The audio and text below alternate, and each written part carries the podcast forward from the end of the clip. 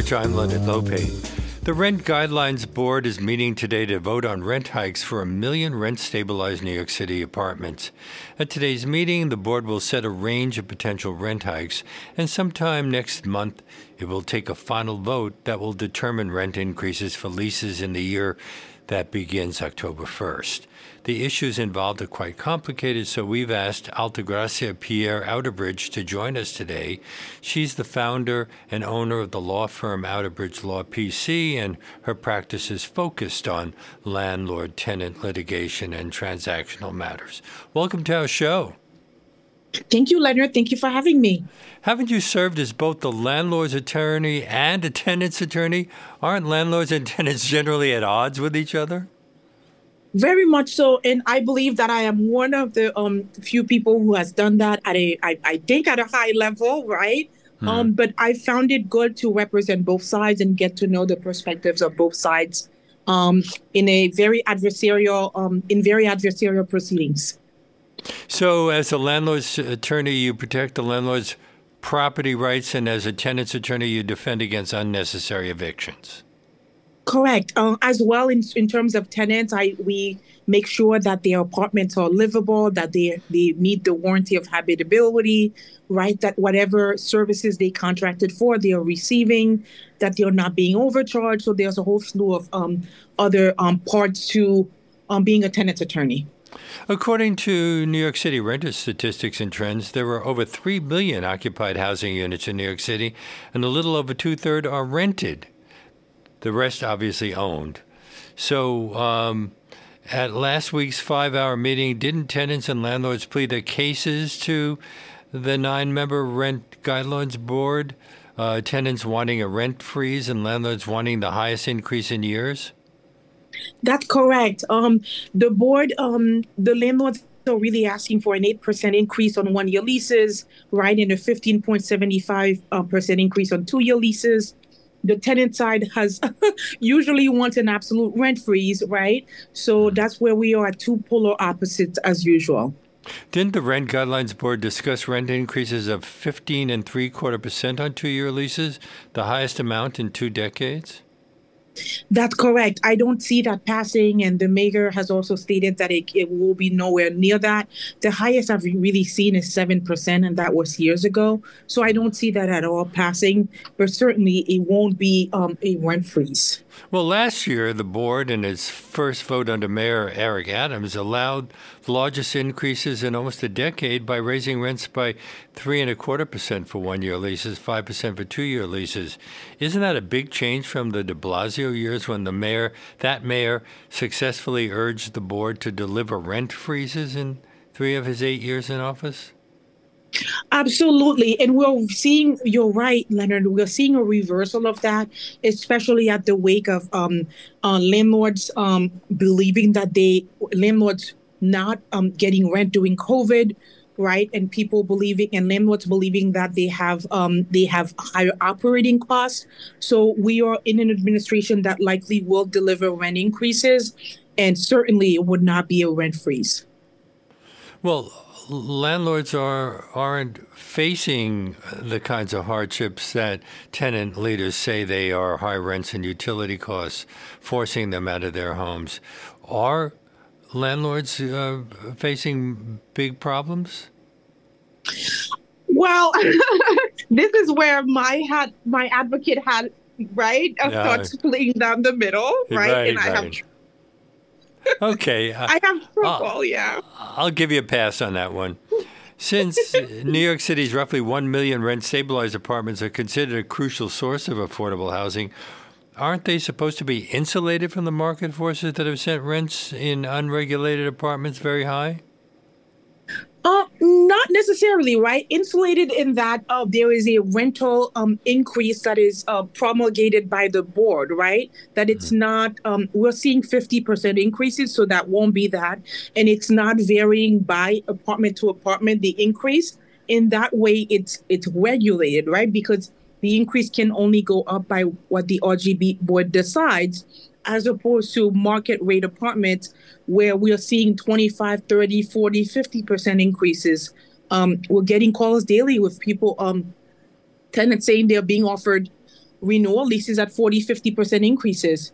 So that in that way, rent stabilized apartments are insulated. Who sits on the rent guidelines board? The, the, who are the nine members? Uh, so they are landlord and tenant advocates to make sure that the um, that it's a fair vote, right? So both sides state their claim, right? Um, community groups come um, testify, right? Folks who are um, stakeholders testify, but both sides have representative representatives on the board. Some tenants attorneys on the board, right? Community leaders, um, members of the Rent Stabilization, Association, which represents landlords on the board. Um, so it's really both sides trying to come to terms. And when is the final vote uh, in which the board will determine rent increases for leases in the year that begins October 1st to take place? I believe it's next month, if not in July. I believe um, it's next month, although I wouldn't, um, I believe it's next month. So very soon. Very soon, yes. And isn't the vote this year particularly crucial because tenant leaders, landlords, elected officials, and policy advocates all agree that the city is in a housing crisis? Absolutely. And uh, the vote is next Tuesday. Um, hmm. We are in a housing crisis. As a tenant and landlord attorney, we've always been in a housing crisis, right? Um, I haven't ever practiced in a time that there was no housing crisis. Um, so these discussions have been happening for a very long time, and there's really been no real long term resolution to the crisis.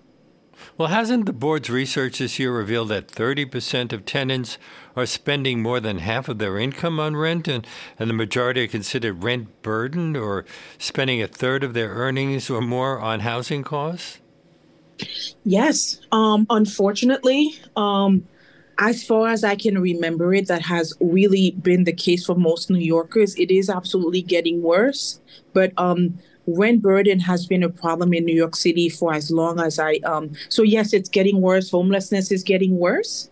Um and we definitely need a long a long-term solution. And hasn't it been seen as a as a serious problem also for the elderly? And uh, don't housing costs disproportionately affect black latino and asian people? Because uh, there's been an exodus of 200,000 black families from the city over the last decade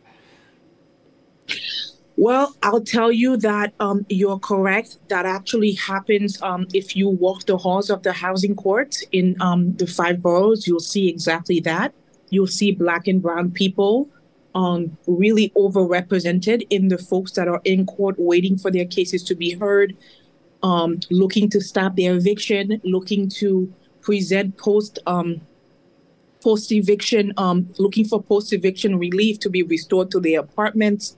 So that has that has very much been the case. I think the pandemic equalized, right? Um, if I can use that word, although it's probably not the right word. Um, when folks lost their um, jobs in the pandemic, it became a um, a little bit more um, of folks from different backgrounds, right? Um, however, um, the housing court has often been seen as uh, over an overrepresentation. Evictions usually overly affect Black and Brown people, usually women, mothers, um, single parents. Well, didn't one testimonial call for not just a rent freeze, but a reduction? Chinatown Tenants Union Representative Chen Ren Ping, who's 65, lives in a rent stabilized apartment, and he says he pays $1,552.36 a month, more than double his retirement income of $794. Um, absolutely. Um, so, what do we are... do for people like that? Mm-hmm. So there are certain um, there are certain ways to um, freeze the rent. Um, senior citizens may apply for rent um, for a what we call SCRIE, senior citizen rent increase exemption, right? If they meet um, the qualifications, um, they can actually go to an HRA center or senior center and actually go ahead and apply for at least the rent to be frozen going forward. There are also subsidies that may that may help them, but the main um, relief that I've seen for senior citizens is actually freezing the rent. Does it vary from borough to borough? Because uh, I've uh, read that Manhattan rental prices just cracked a new ceiling, hitting a record medium of $4,175 a month in March. Uh, I don't believe that it goes from borough to borough, Leonard. I believe it's really based on income, right? Um, but I wouldn't. um, the the best way to find out is to really submit an application to the Department of Fi- the New York City Department of Finance. The application is online. You actually get called in at different times to um, well, at least before the pandemic, you were called into a meeting right, where your application is reviewed, and if the um if the increase is granted, right, the freeze, the rent freeze, the senior citizen rent freeze is granted, then you are you are not going to be charged further rent increases. Now, Michael Taubman, the membership director for the Rent Stabilization Association, a group of 25,000 landlords who own more than a million apartments, uh, disagrees with the notion of an eviction crisis, crisis looming. He points to all of the operating costs that owners must shoulder due to 24 government regulations, including the Climate Mobilization Act, which will require many buildings to install energy efficiency measures. Well, I think um, landlords' operating costs will continue to increase. There is inflation, right? That is going to always continue to increase. I think ultimately the house there was there will there has always been a housing crisis. Operating costs, I don't believe has has really gone down. I think um, what I've always advocated, at least at different uh, media interviews, is some um, a more widespread subsidy for renters in New York City that's not solely for um, tenants who receive public assistance, but really more widespread, um, more widespread subsidy. Number one, and more affordable housing build build for um, people of the you know middle lower lower um, income, right? And it's not really solely um, NYCHA or Section 8 subsidies, but more subsidies because um, I have not met a New Yorker really who was not when Um, most New Yorkers are rent burdened. So it looks to me that the solution is not in both sides fighting, right? As to, and this is my double advocate hat going back on, as to what is the increase, what is. I don't think that's going to resolve it. It's um, it's creating more acrimony from both sides, right? It really needs to be some type of intervention um, just as happened in the pandemic when rents were paid um, by you know the state, the city, and the federal government, right? In what we call ERAP, emergency rental assistance, and that really relieved the tension between both sides in that landlords were paid should the tenant have qualified for the ERAP funds. But is intervention likely? Isn't the state emergency rental assistance program, which is paid out $2.3 billion to landlords and help tenants endure heavy rent burdens, no longer taking applications? That's correct. They're no longer taking applications. Um, and the portal closed as of January. What I, I think, and again, I'm not a policy expert, but very much in the litigation, in the trenches every single day, right, for the last 15 years. Um, and we we hear from both sides every single day as to what both sides are enduring. Um, I believe that ERAP, to the extent that folks believe it worked, was an idea that reduced tension. So while that program has ended, I believe that it should continue in some cap- in some capacity um, in order to continue helping people pay the rent because um, a lot of New Yorkers did not benefit from it when they should have. Folks didn't know about it. And we still have clients that still have the pandemic debt on their shoulders, tenant clients. My guest on today's Leonard Lopate at Large is Altagracia Pierre Outerbridge, founder and owner of New York City based law firm Outerbridge Law PC. Her practice is focused on landlord tenant litigation and transactional matters. This is WBAI New York 99.5 FM mm-hmm. and streaming live at WBAI.org. You mentioned some uh, changes in uh, some of the rules recently. How will the ban on natural gas stoves in new construction buildings affect landlords or tenants in New York? Um, well, what we know is that landlords will have to reduce emission by certain percentages at different um, at different timelines.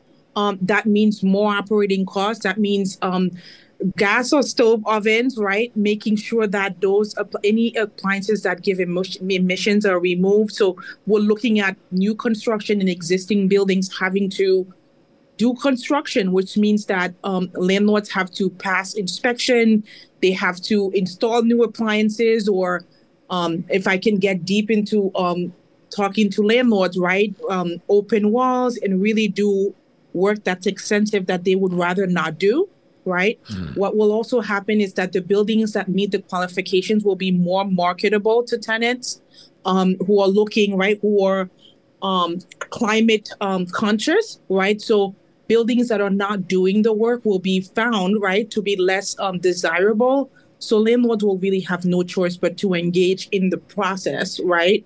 Um, so that means more costs that they likely will be passing along to um, looks to me not quite there rent stabilized or rent control. Well, rent control, yes, but the market rate tenants will be hit with those costs. And we are going to be looking at further polarization between the two sides.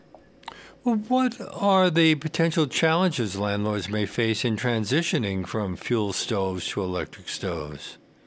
Mm-hmm. Well, um, number one is um, if I do the nitty gritty of landlord tenant, right, it's really access to do the work, right?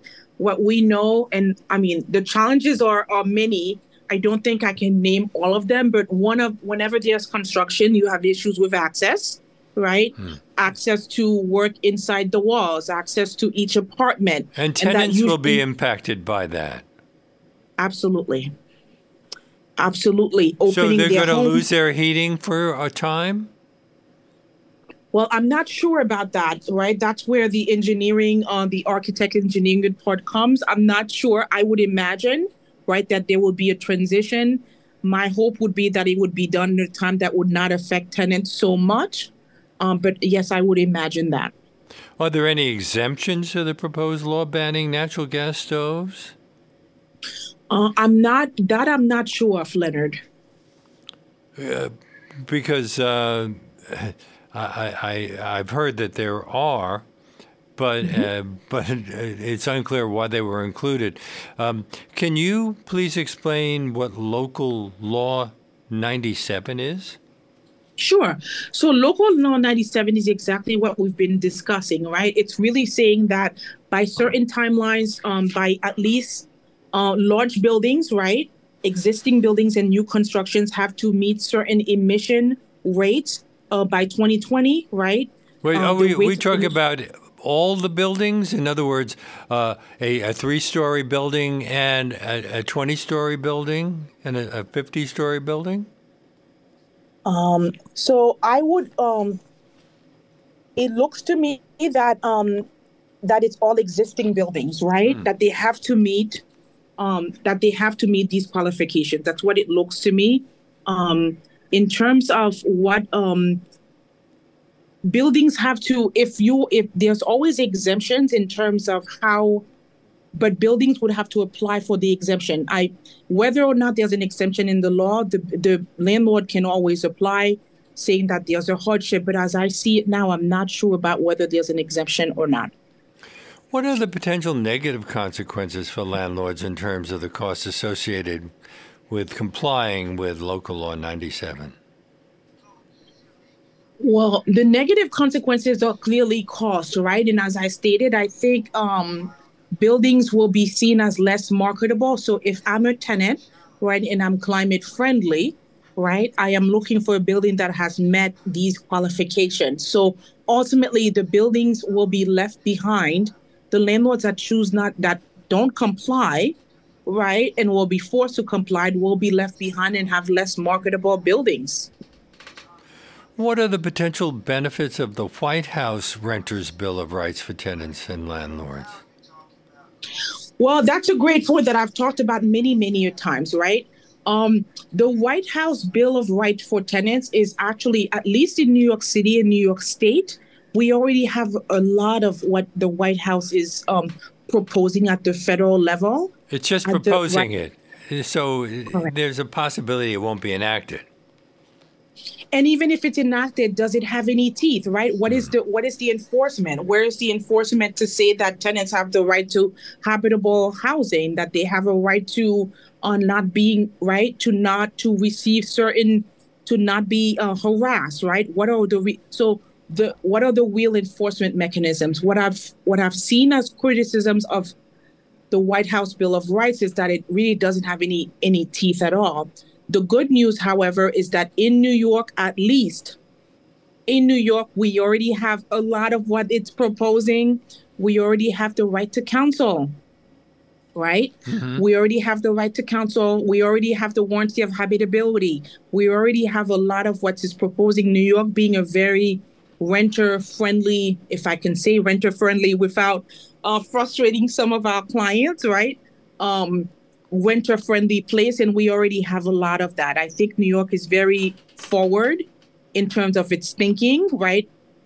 Well affordable housing is another issue but in terms of tenants rights and actually procedure we are very much forward and, and already have a lot of what the white house bill of rights is proposing although i'm sure many tenants don't even realize that they have a right to counsel well Um, of course, that's yes, where I'm you sure. come in.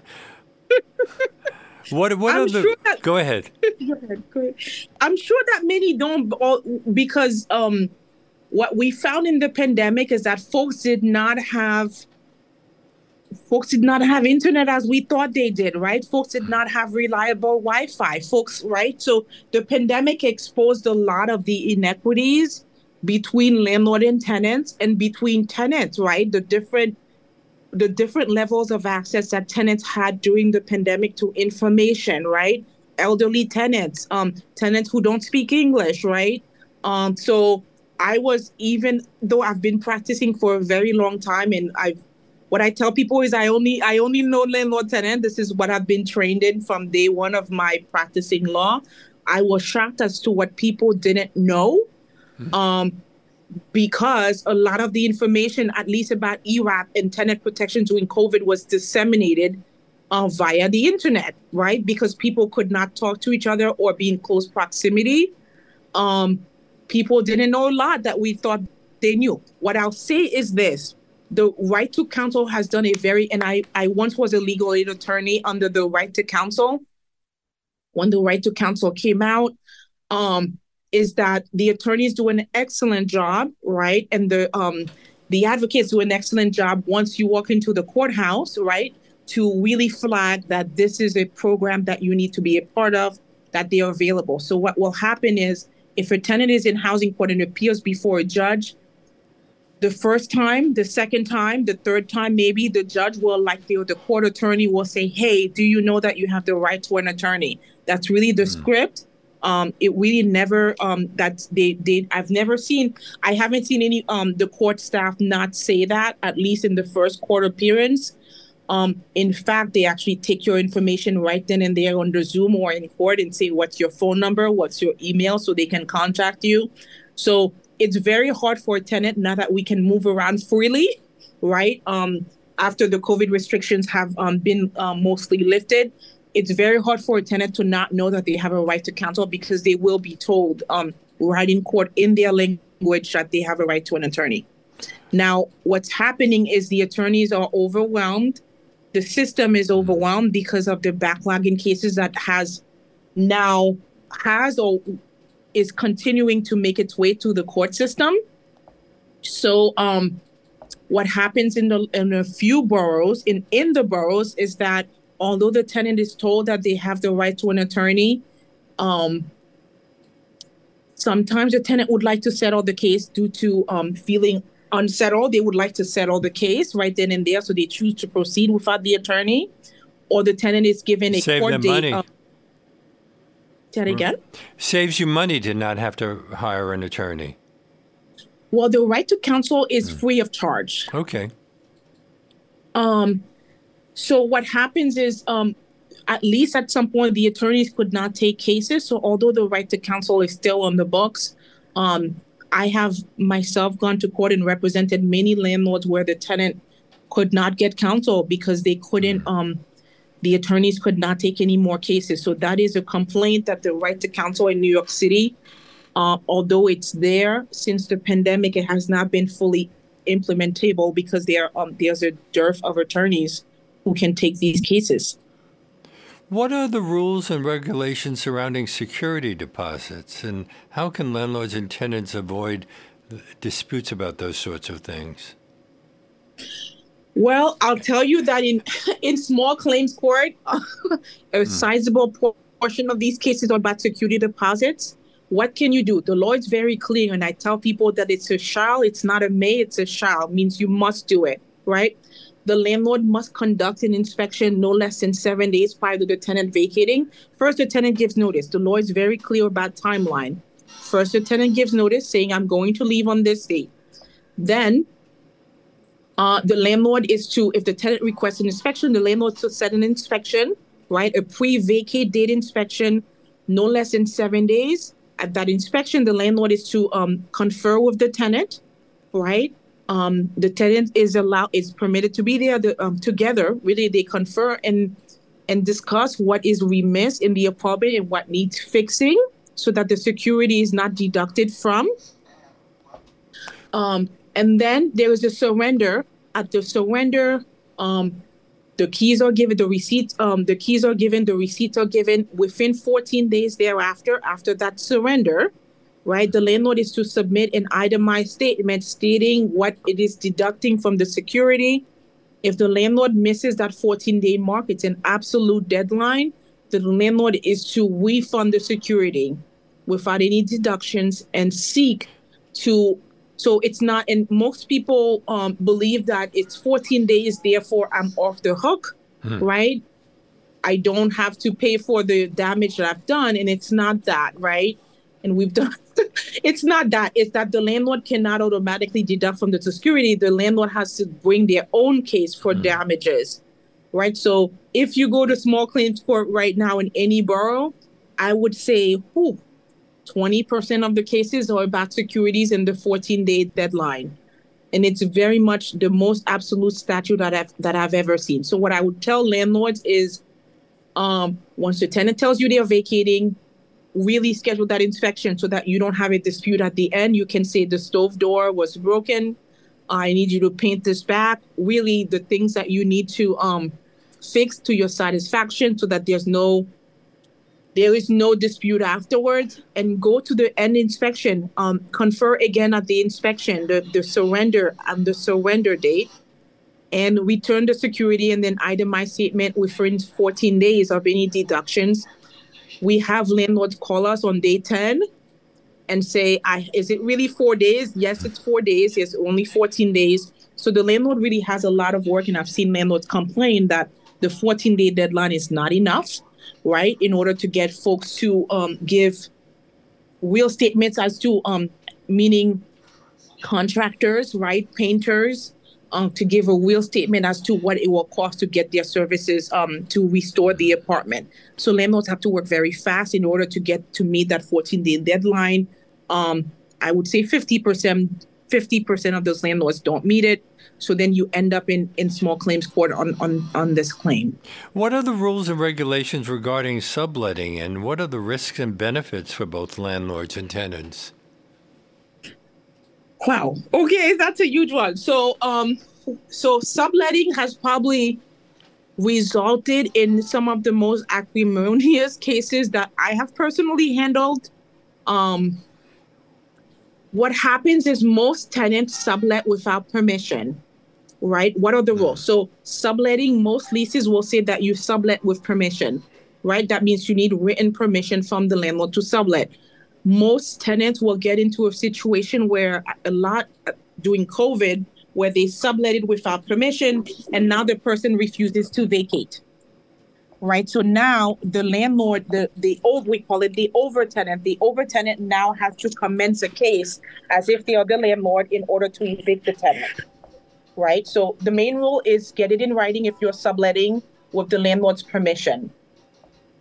Uh, the other rule is know that you, as the overtenant who now has become the landlord, continues to be responsible for all for the rent in the apartment, whether or not your subletter pays.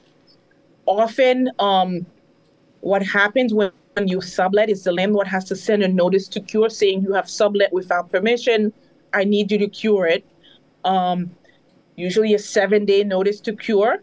Um, sorry, a 10 day notice to cure. And usually within that 10 days, no one ever leave. The subtenant will not leave because no one can really leave in 10 days. So then you are dragged into court after your mm. seven day termination notice, right? And then the so it's it's a fiasco. It's it's often if, if I'm involved, it's usually a fiasco as to how do we get the subtenant to vacate how do we get the subtenant to vacate? Mm. Um, the subtenant now owes 20, 30, 40, 50K, and the tenant is finding it unfair that they are that they are still held responsible because they they feel the super saw the person. I spoke to the landlord, you know, on the phone about it.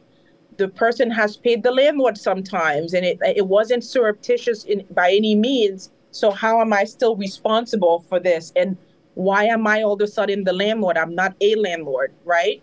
So um, that's where the fiasco usually begins, and usually takes um, what I'll say at least a year to um, to clear up the fiasco. Ultimately, when the subtenant ends up leaving, the overtenant usually is saddled with debt, with rent debt, and it's usually their eviction follows. So it's a very, very precarious situation to sublet because this um, situation is of something of major concern to many of our listeners, we're inviting our listeners to join the discussion. They can call us at 212 209 2877. That's 212 209 2877. This is WBAI New York 99.5 FM, streaming live at WBAI.org.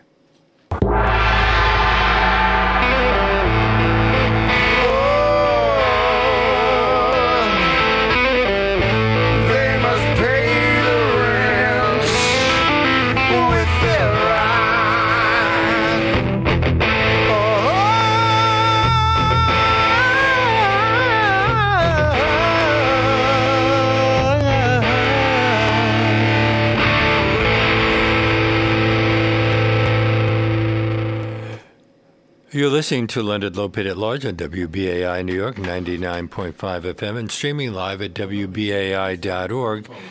And our guest is Altagracia Pierre Outerbridge, the founder and owner of the New York City based law firm Outerbridge Law PC. And uh, we are inviting you to call us at 212 209 2877. Should we take a call? Okay. BAI, you're on the air. Yes. Hello. Thank Hello. You, first of all, for having thank you for having this program. It's very important to uh, the tenants and the dwellers in the city. Um, to your guest, you indicated that the hearing is transpiring is transpiring currently. Where exactly? Because I do intend to shoot mm-hmm. that way. So I'm happy to send that information to Leonard. But if you look, there are public notices. If you look up RGB Rent Guidelines Board's um, hearing on uh, Google, there are public notices that tell you where to go. What I'm guessing is that it's at City Hall, but I can be wrong. Uh, I'm so happy to send that info to Leonard. I'm sorry. So it's rgb.org. Uh, rent guidelines, rent R E N T guidelines with an S board right, meetings. I'll, and, and I'll you'll. And just, you, I should I'm be sorry. able to obtain the information. I understand completely. The, just very quickly, a second question, because I know there's a lot of people want to call. You indicated that um, on an average, that um, for rent control buildings, the uh, rent hike should be 3% for one year and 5% for two years. If a uh, landlord has indicated 5% for one year and people have signed, let's say, within a month's period, can we uh, challenge that and get that corrected uh, instead of one year Absolutely. for five? Excellent. All right, then I'll be doing that as well. Thank you so much, Leonard, and thank you so much, uh, Miss. I appreciate sure. it. Sure. thank you. Call, and we go to another call. BAI, you're on the air. Uh, yes, my name is Mrs. Nelson, and I'm calling because I think there's a, a I think landlords receive a terrible, terrible, terrible reputation. Not it may be that the larger landlords are doing the wrong thing, but small landlords are not. I am one. I want to say that just like the average renter in New York, landlords, when we have a repair to make, uh, we, uh, we receive the higher cost because now the plumbers, the electricians, and, and even the uh, utilities are going up on us. And therefore, we are experiencing the same thing that the, the, the renters are experiencing. When we go to buy food, we have to pay the high cost of food, the increased inflation, just like everyone else. It's not that we're making uh, money uh, hand over fist at millions of dollars. It's it's generational. What we're trying to hold on as best we can to set, to share, so that we sacrifice a lot just so that we can have something to leave for our our children, uh, so that they can have something uh, we've worked hard for. And so I think that is uh, totally unfair. And um, there are help. There's help for all of those who really need it, like the lady just spoke of, SCRIE, DRIE, you name it. They can even receive free lawyer uh, uh legal help. Uh, landlords can't. We don't have any of those benefits that you that the people, and uh, we are we don't even have a choice. If someone goes to an agency and says, uh, "I'm I'm I am uh, entitled to DRIE or SCRIE or whatever," the landlord has to do it. We have to take it. Altagracia. No but we but uh, but. Yes. Go ahead, Altagracia.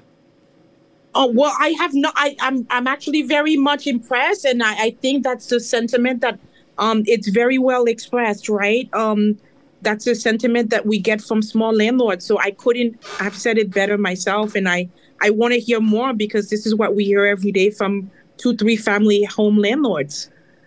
Absolutely, it's not a, a picnic for us either. And then when we go to court, or if we have to go to court, uh, there are uh, guidelines where we have to hire an expensive attorney who charges three, four hundred dollars for a letter.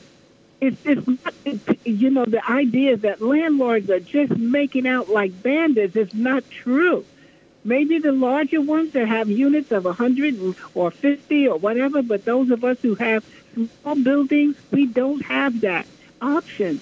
And we have a long, it's very difficult to to evict someone, and uh, they can stay in the apartment rent free for months, and then we have to take them to court for the money, and we and we may not even get it ever. So I mean, it's just uh, and then for Section Eight, and this is my final statement. You you know, there's a shortage of affordable housing. You know why? Because Section Eight does not call, uh, allow their uh, tenants uh, anyone that signed up under Section 8 to be held responsible for any of the repairs that they are responsible for.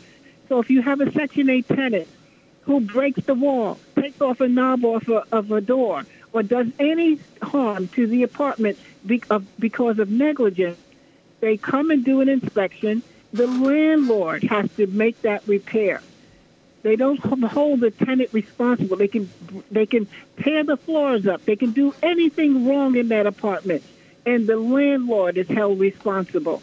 So landlords like myself, who would who, who really want to help the community, who wouldn't mind renting to a Section Eight person, is afraid to rent to one because we don't know if we're going to get a good one or a bad one and we don't know if we're going to have to make all kind of repairs and be held, and then it's doubly hard to get rid of them. And if, if you have to make repairs, the repairs, repairs, because the tenant is, is, is not a good tenant, then you, it's all on you. And they'll hold back your rent until you make those repairs. And they do not at all hold the tenant responsible. So I want the public, I want BAI public to know it is not a walk in the park. It is not a, a, a, a get rich tomorrow a deal to be a landlord. And, and it's really a nightmare. It can be a nightmare, and it can be profitable, but we get the bad rap. Bad rap. Okay, thank you for calling. You want um, to add anything to that, Altagracia, before we go to the next call? Absolutely. Um, and I, those are the concerns we hear every day. What I would like to add is the courts have taken a step of creating what we call the small property part right? Because of these concerns, um, because most of us landlord tenant attorneys, we represent mostly small landlords, right? It's mostly small landlords in New York City. Um, so um, we there has now been created a small property part where the cases are supposed to be um, fast tracked, or at least um, the court takes into account that this is a small property and that the adjournments need to be um, uh, regulated so that the cases are not lasting and bankrupting long and, and bankrupting an attorney. In terms of the Section 8 comment, I, I um, I'm, I'm not able to endorse any um, right? Section 8 tenants are good and you know tenants you know folks have different personalities and come with pros and cons.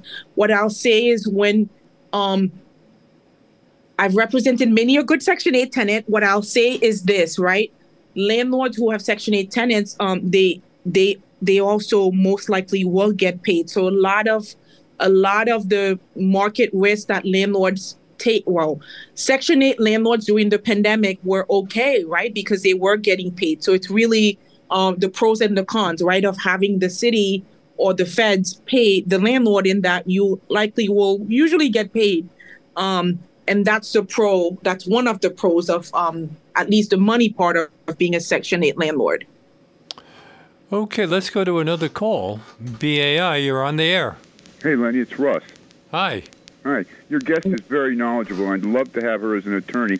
But what she said about uh, the small property section at the court, could the Rent Guidelines Bureau have a small property section? Because small landlords are used as shills by the corporate landlords in the city. And I mean, it's no reflection on her, but that's what happens. I have a specific question, though. A friend of mine who's in a one bedroom rent stabilized apartment on the Upper West Side is facing a 15% rent hike coming up, as you know.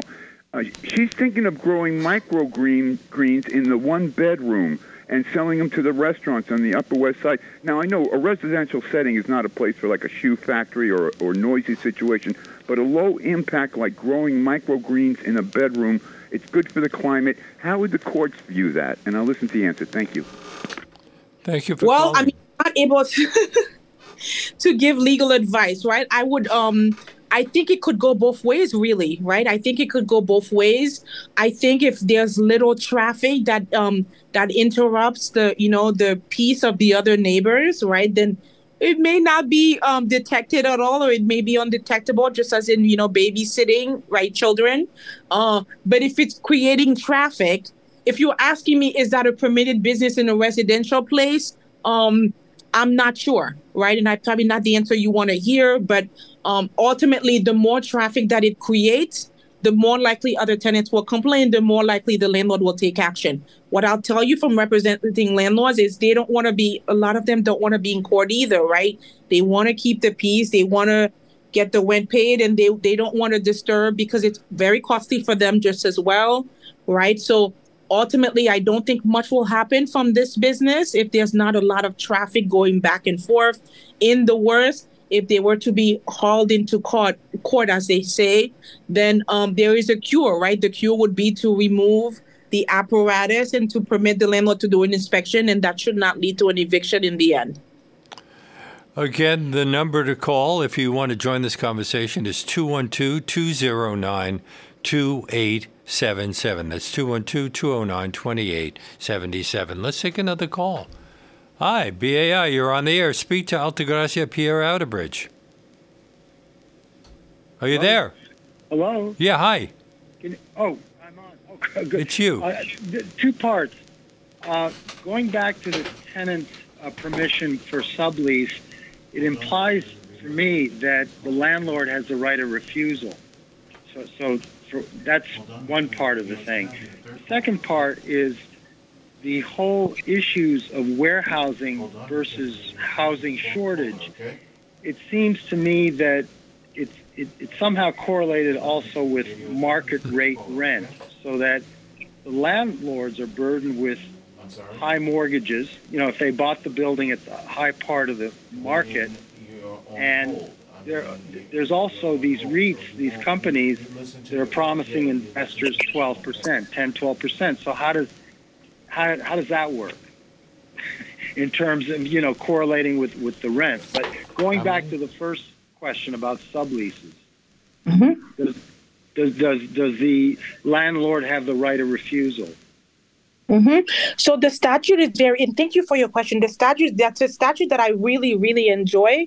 If you can say enjoy, right, in the nerdy way. It's RP, RPL 226B, and it's very clear, right, that the landlord shall not unreasonably withhold consent, right? So yes, the landlord does give consent, but unreasonably withheld, withholding is not permitted, right? So there's there's thousands of cases about what constitutes unreasonable withdraw, um, withdraw, withholding, unreasonable withholding of the right to sublease, right? Um, if So, the tenant, you're, excuse me for interrupt. Excuse me for interrupting. But does that apply for small landlords as it does for really large ones? Because the small ones, it seems to move, really suffer under this situation. Yeah, so the statute talks about four more residential units, right? That you need the Right. permission for four more residential units. You'll find that small landlords, uh, because most landlords will use a form lease, the lease will usually say it. So contractually, you're still going to need to ask for permission, permission because it's contractually in the form lease that everyone uses, right? Right. And I encourage understand. landlords to I encourage landlords to um, not use a form lease without really reviewing it because a lot of these provisions don't work for you. But for ten dollars, they buy the form lease and they give it to the tenant, and then when when push comes to shove, you realize that those provisions don't really work for you, right? Right, so right. really review that form lease. But uh, unreasonable withholding has been seen if the tenant, the subtenant you're proposing, right, is um, financially stable, right? If they're not financially stable, then that can be seen as, hey, that's not a good subtenant. We don't want that sub because they're not going to pay, right? And we may be stuck with that person. But um, Right. there are also timelines, right? It's a very, very interesting statute, right? Mm-hmm. Because the timelines have to be followed by the landlord, right? It talks about within 10 days of mailing, right? The landlord will um, reject, right? Mm-hmm. If you look at, see, I'm actually reading it right now. And whenever we do this type of consultation, I actually pull out the statute hmm. because it's very specific as to what it needs. We, we, um, we have very little. We And have, okay, so we have very little time left. I thank you so much for your call. I don't think we're even going to be able to get all of the callers in, but let's see what we can do. Uh, let's take another call. BAI, you're on the air. Hello. Yes, it's you. Hello.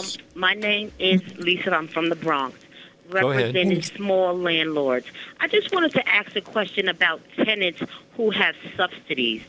The, cl- the tenants have subsidies, and they sometimes have a portion to pay on their own, and they never pay it. So the landlord only receives the portion from the city and the state. So the client goes into arrears, and you mm-hmm. know a court process is ongoing, but mm-hmm. it's just a revolving door. Mm-hmm. Is there is there any um, uh, uh, repercussions for these tenants who get these subsidies and still end up in arrears? Because that's what the subsidy is for, for them to stay into the apartment, but they don't pay the rent. And then the Well- advocates fight for them when they clearly don't want to pay rent. They just want the subsidy to pay, and it's not fair to the landlord. Okay, well, You're can- right. Can, you answer You're- very quickly because I want to sneak one more call in. We have very little Understood. time. So that your remedy, the remedy of the landlord is the same as any um, any non-paying tenant. That thirty percent is due from the tenant. So commencing a non-payment proceeding against the tenant for that thirty percent is, is the remedy. Thank you so much for your call. Let's. Can you make uh, BAI? You're on the air. Can you make it quick, please?